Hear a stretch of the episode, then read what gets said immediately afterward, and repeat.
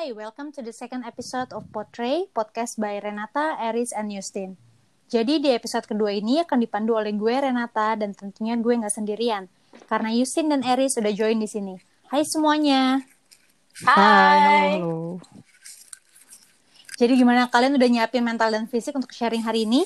Hmm, ya Bismillah ya. Semoga kita kuat melalui episode hari ini. Amin, Amin. banget. Amin. Iya benar-benar benar. Karena di episode kedua dari Portray ini kita akan sharing horror experience yang pernah kita alamin. Jadi buat teman-teman yang cenderung susah tidur setelah mendengarkan cerita horor atau parnoan, please beware ya.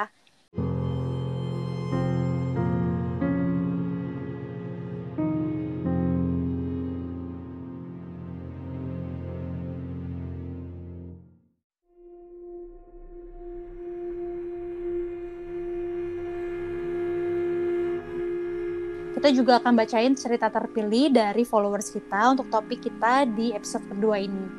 Sebelum kalian sharing, mungkin kalian bisa info ke gue deh.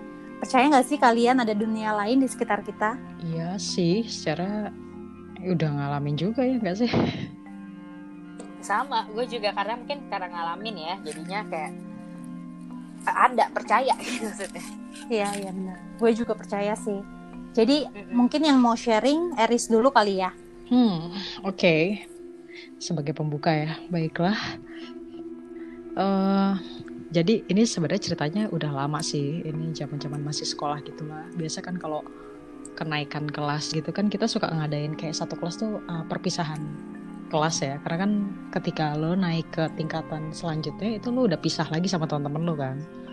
Jadi eh, kita ngadain perpisahan kelas, kita nyewa satu villa di daerah Jawa Barat gitu. Kita berangkat itu pagi. Jadi nyampe sana tuh siang sebenarnya. Nyampe sana siang satu bus nih kita satu kelas. Terus se udah mau deket villa yang tempat kita tuju itu kita ngelewatin ada satu villa. Gede banget.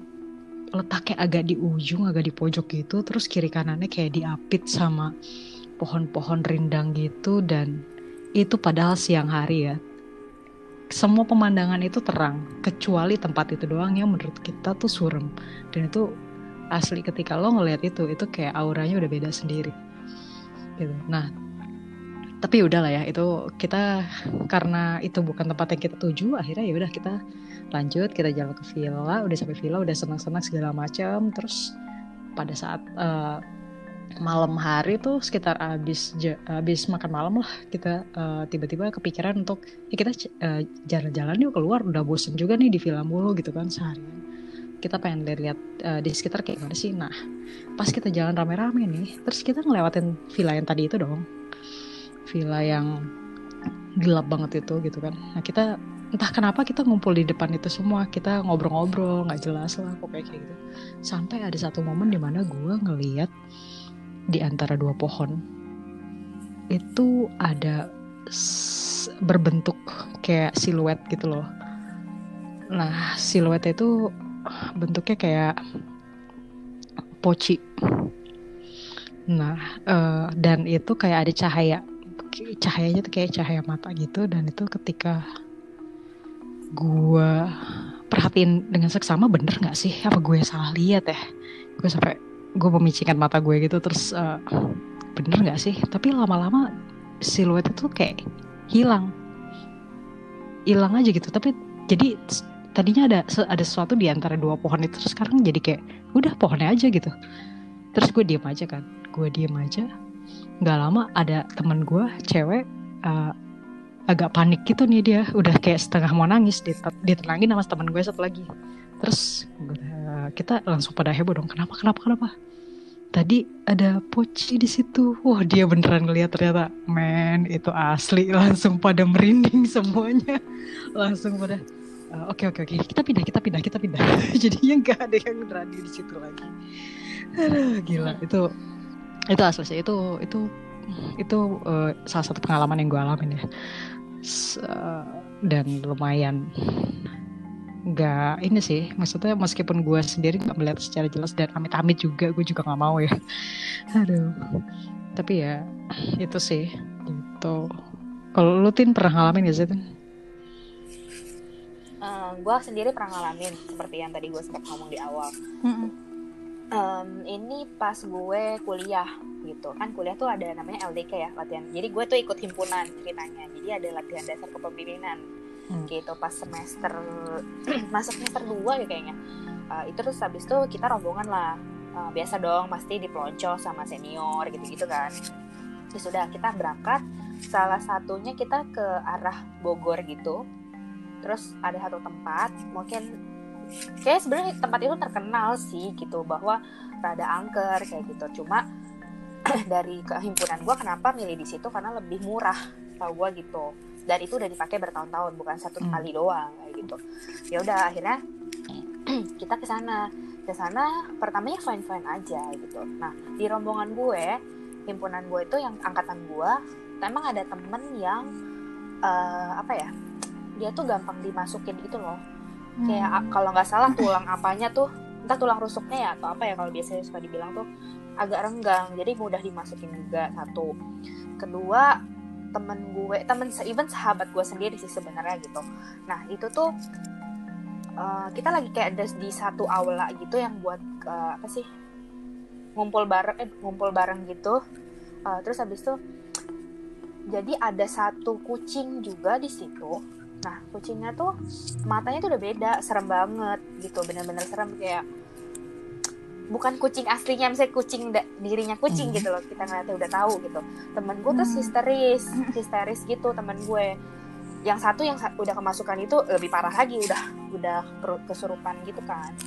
Terus, nah yang temen gue sahabat gue sendiri itu eh, histeris banget gitu, karena ternyata dia tuh tiba-tiba kebuka kayak gitu di situ. Jadi ngelihatnya macam-macam. Sedangkan memang ada teman gue yang memang bisa lihat itu udah lihat. Di sana tuh ada segerombolan gitu. Apa sih kayak kita tuh datang akhirnya mungkin gue nggak terlalu panjang cerita di situ. Intinya sampai temen gue sama yang satu yang gampang kesurupan itu dibawa lah ke tem- ke apa ya ada senior gue yang nyokapnya tuh bisa lah buat kayak gitu-gituan gitu. Bukan dukun sih tapi kayak tempat yang dia ngerti lah gitu harus ngapain. Nah terus kita sampai satu rombongan itu eh, singkat kata gitu. Di sampai satu rombongan kita tuh kita diikutin sampai kita balik ke kampus. Jadi di perjalanan sampai pernah berhenti. Gara-gara eh, kan itu serombongan ngikutin kan kita naik tronton ya ceritanya. Nah itu diikutin juga kita sampai berhenti di tol. Ah akhirnya tuh eh, ada yang yang di tol punya ada yang sampai ngikut lagi. Jadi oh temen gue yang kena tuh tiga orang. Jadi ada satu lagi juga yang akhirnya eh, mudah kebuka udah kebuka juga selain sahabat gue kayak gitu. Nah temen yang itu akhirnya jadi temen yang ada penunggu yang di tol sampai kayak gitu. Sampai perlu ke masjidnya dulu doain baru kita jalan lagi ke kampus. Sampai kampus itu kita wah gue pulang tuh ketakutannya setengah mati. Satu rombongan gue bukan gue doang gitu ya. Even sampai senior seniornya gitu karena itu jadi problem kan sampai itu senat aja tahu gitu terus ya udah akhirnya sampai besokan harinya tuh kita doa bareng kayak gitu segala. Nah temen gua itu belum balik nggak kayak kita kita. Jadi malam itu mereka masih eh, nyelesain masalahnya karena rombongan penunggu yang ada di tempat apa villa itu itu tuh marah banget sama kita. Karena katanya kita tuh berisik. Terus ada yang kayaknya buang sampah sembarangan. Nah terus ada yang kan mungkin pacaran ya jadinya ya do something yang not good lah gitu. Sama sebenarnya buang sampah maksudnya gini loh kan ada yang datang bulan. Nah jadinya tuh katanya buang pembalutnya tuh sembarangan. Ada yang bilang kayak gitu ah, dari mereka ya dari dari penunggu itu cerita sama orang yang mediator gitulah. Sampai ya udah eh, diselesain masalahnya dikasih dikasih apa namanya sesajen ya istilahnya ya gitu. Hmm. Sam- nah akhirnya kelar. Nah pada saat kelar itu sekitar jam kayaknya jam 1 atau jam 2 pagi gitu loh. Nah itu eh, karena gue kenapa bisa ngomong ini yang gue akan ngomongin? Karena teman-teman semua yang satu rombongan tuh ngalamin. Jadi pas jam 1 jam 2 itu kita tuh langsung melek kayak kebangun semua. Bener-bener ketika masalah itu kelar tuh kita kayak lega gitu loh semuanya kebangun. Dan ternyata pas jam segitu itu tuh masalahnya kelar sama rombongan itu. Nah, Hmm. mulai dari situ, akhirnya gue tuh mulai secara nggak sadar, hmm, jadi ceritanya gue pulang kampus kayak biasa. terus itu ceritanya mau hujan keluar dari kampus tuh kita jalan. Jadi sebelum dibangun depannya di kampus gue tuh depannya kayak pelataran jalan panjang gitu kan. Keluarlah sama temen gue. Nah itu tuh kayak petir segala udah mulai. Nah gue tuh ceritanya mau nyari payung gitu.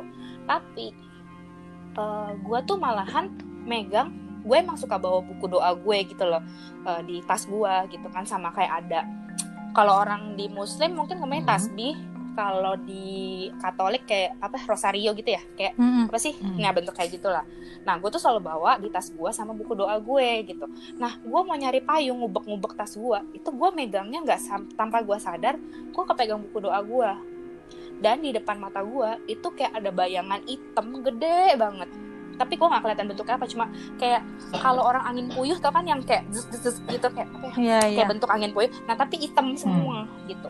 Udah dong gue pulang. Gue kayak nggak mikir apa-apa. Terus keesokan harinya gue ada acara lagi di himpunan gue gitu. Jadi gue ke kampus satunya lagi jalan kaki kan biasanya. Nah itu di sana gue ngerasain banget pas gue jalan. Kan emang tuh siang hari ya?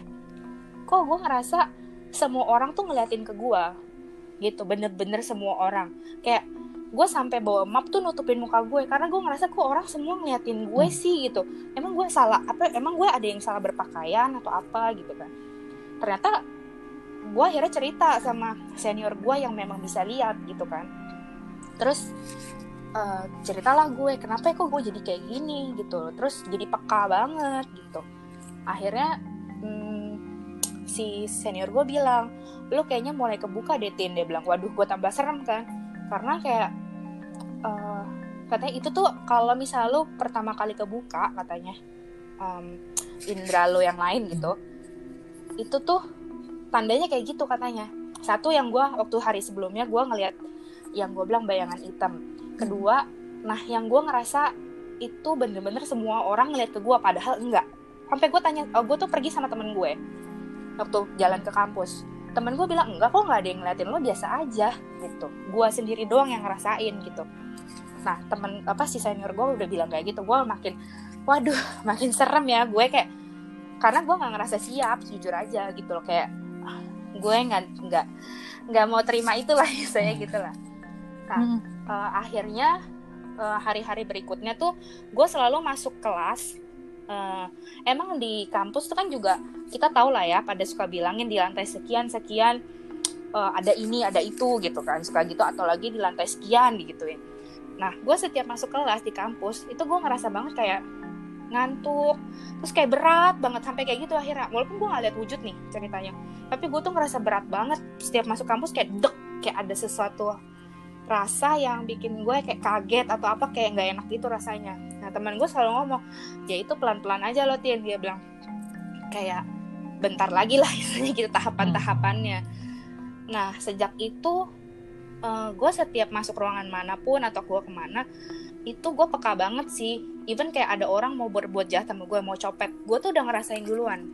Gitu hmm. kayak uh, oh nih orang kayaknya uh, kayak abis ini gue kayak gini. Nah itu tuh gue sampai bisa tahu sampai kayak gitu sempat pada saat itu hmm, sama suka merinding lah apalah sering banget deh kayak gitu.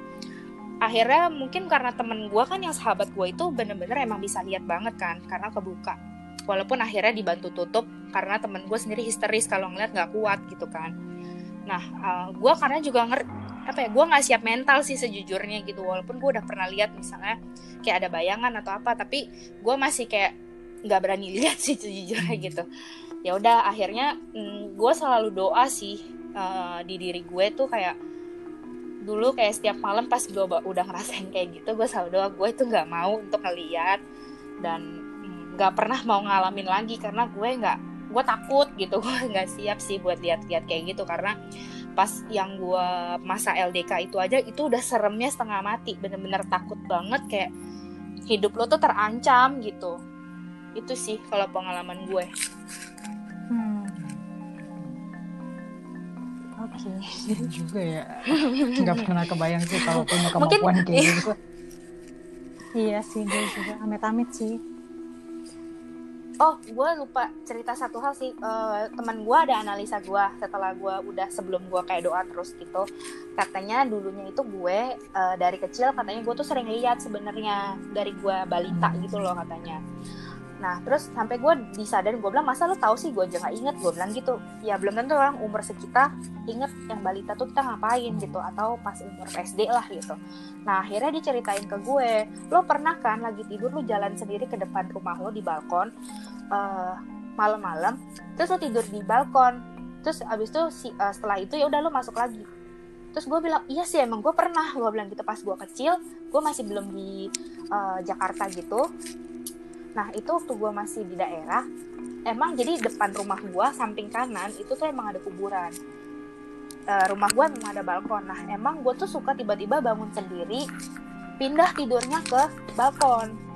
Kayak gitu. Terus dan satu lagi gue ada uh, waktu gue masih bayi banget gue suka diajak ke rumah saudara satu ada satu saudara.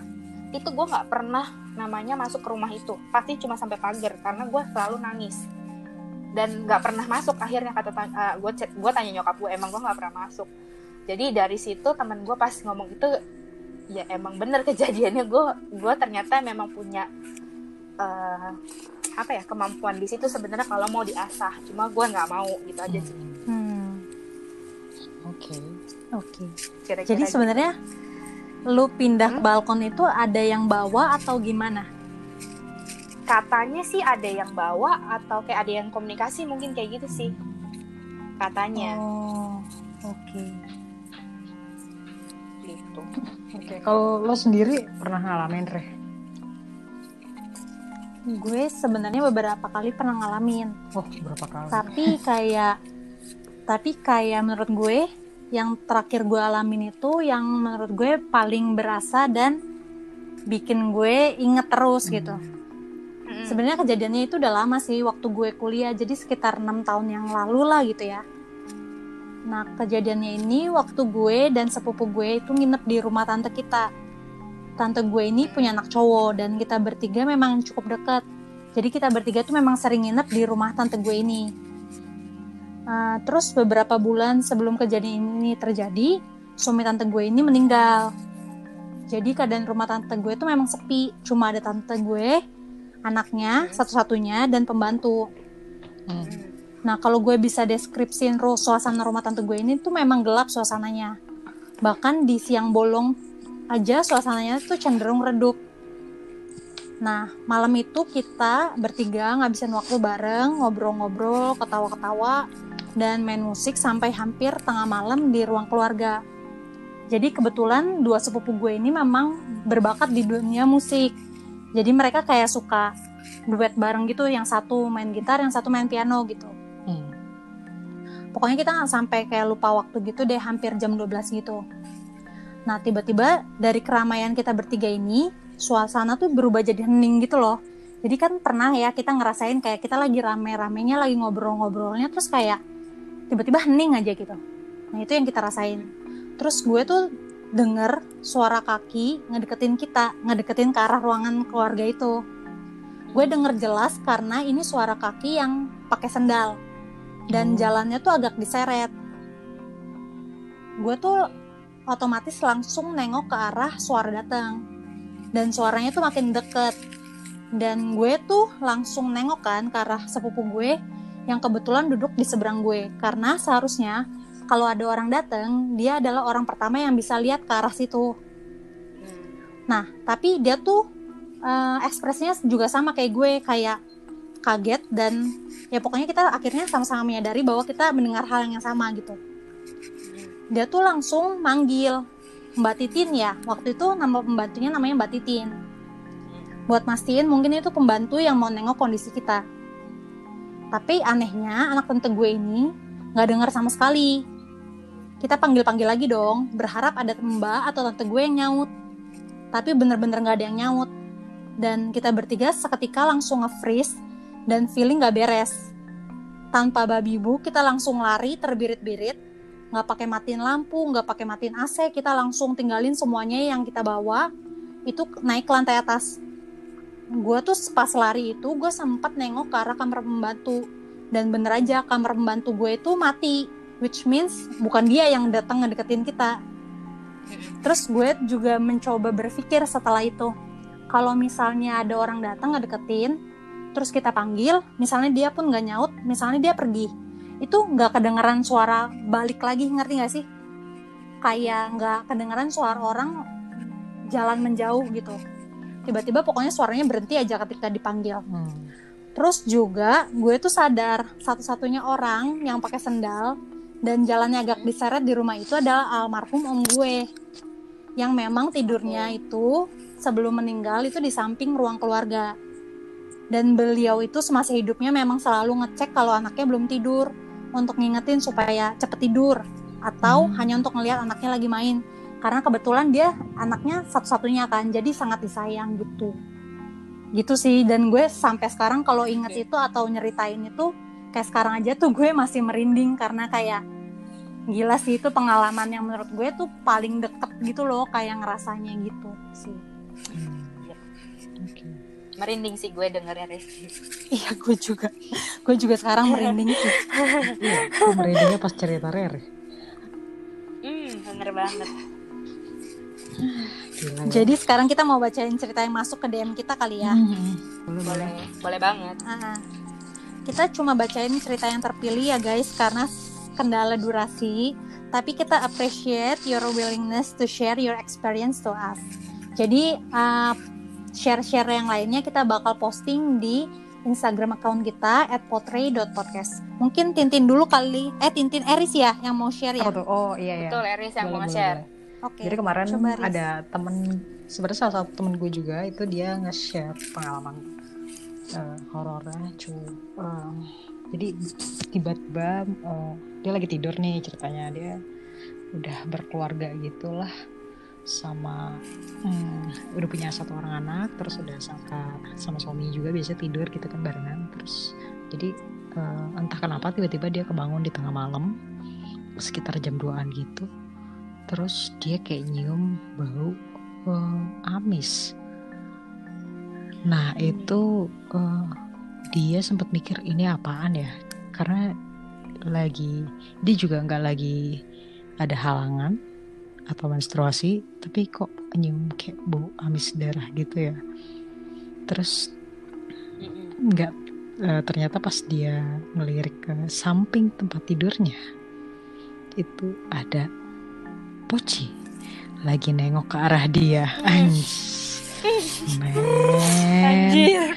Terus Anjir. dia cuma bisa diam nggak bisa ngapa-ngapain dan itu makin deket karena nekuk badannya ke arah dia.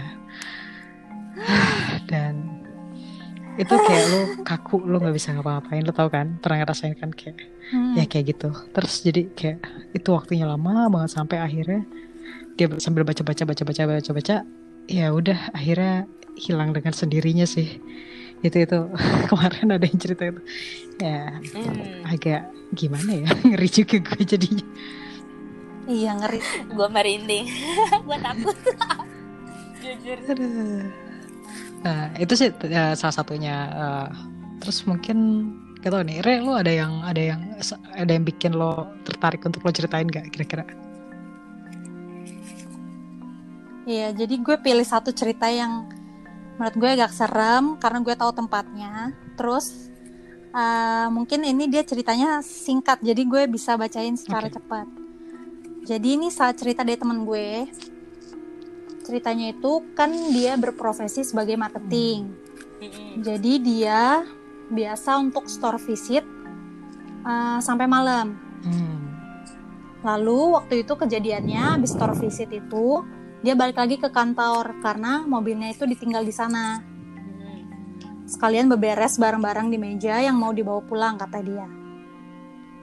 Dia tuh inget banget waktu itu udah jam 8 malam, ruangan tuh udah bener-bener kosong. Jadi cuma dia doang yang ada di situ. Pas lagi beres-beres meja, memang dia udah dengar suara kursi temennya itu goyang-goyang. Cuma cuek aja, karena sebenarnya yang gue tahu dia juga sensitif. Mm-mm. Jadi dia tuh bisa denger, bisa lihat gitu. Terus, uh, jadi mungkin udah terbiasa kali ya. Terus pas berdiri, uh, sambil pakai tas gitu, dia nengok ke arah belakang. Ada yang berdiri, badannya ngadepin dia, putih, nggak ada kepala, terus tingginya sekitar 2 meter gitu. Di situ Hmm. dia langsung keluar ruangan, gitu. Mm. Wow. Wow. Hmm. Serem sih karena gue tahu tempatnya Mm-mm. dan gue kebayang gitu. Oke, mungkin Tintin mau cerita yang terakhir kali ya. Boleh. Eh, jadi sebenarnya ini di kantor gua. Hmm, jadi kita tuh waktu itu lembur. Bu- Ada kita bertiga cewek. Terus ada satu sebenarnya ada satu lagi berempat pertamanya.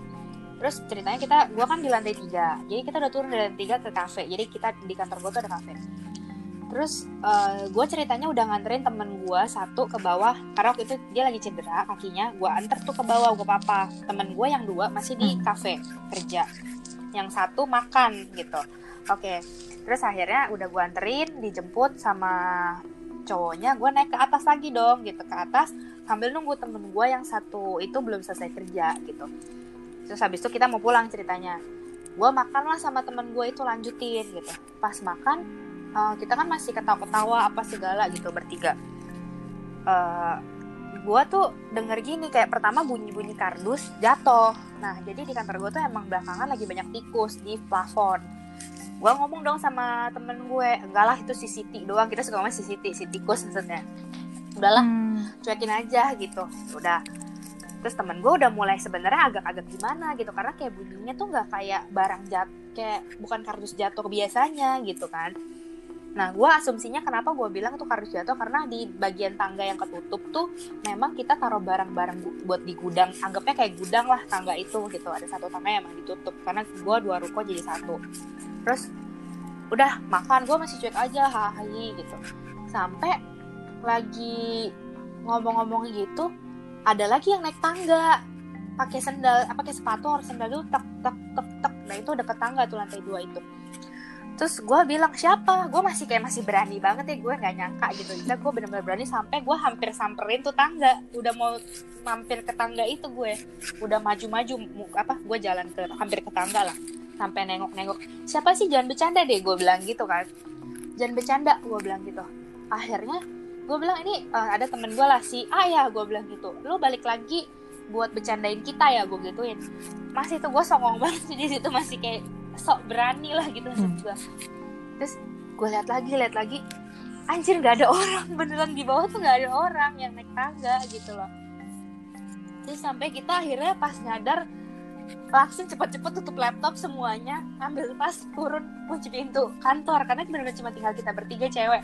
Itu ketakutannya setengah mati gara-gara itu temen gue emang gak balik ke kantor tapi bunyinya tap tap tap naik tangga kayak gitu. Hmm. Eh, dan emang kayak di kantor gue tuh sering. Sebelumnya emang gue apa ya eh, kursi yang kayu tuh kayak ter kayak ditarik gitu. Nah tapi gue tuh suka masih berani kayak ngomong udah eh, sorry ya masih kerja gue takut ganggu habis itu udah nggak ada suara lagi. Nah itu tuh sekali itu tuh serem banget gitu. Akhirnya eh, kan ada sapam di depan yang sapam komplek ruko itu lah dia bilang emang ada yang di, dari sini ya? Dia bilang dari kamar mandi ini ya. Iya gue kayak fuck. Gitu maksudnya parah banget gitu kan. Itu doang. Kita udah ketakutan sih pulang. Itu nggak mau lagi gitu kita lembur-lembur lagi. Hmm, ngeri banget. Iya. Oke, mungkin karena kita udah hampir 40 menit kali ya, kita kiri saja di Mm-mm. sini episode kedua dari Potray. Kita mohon maaf apabila ada kesalahan kata saat membawakan episode kedua ini. Dan terima kasih banget buat para listener Potray yang udah ikutin dari episode 1 hingga episode kedua. Kita akan kembali lagi di episode ketiga of Potray pada tanggal 12 Juli. Jadi, see you on the next topic guys. Bye-bye. Bye. bye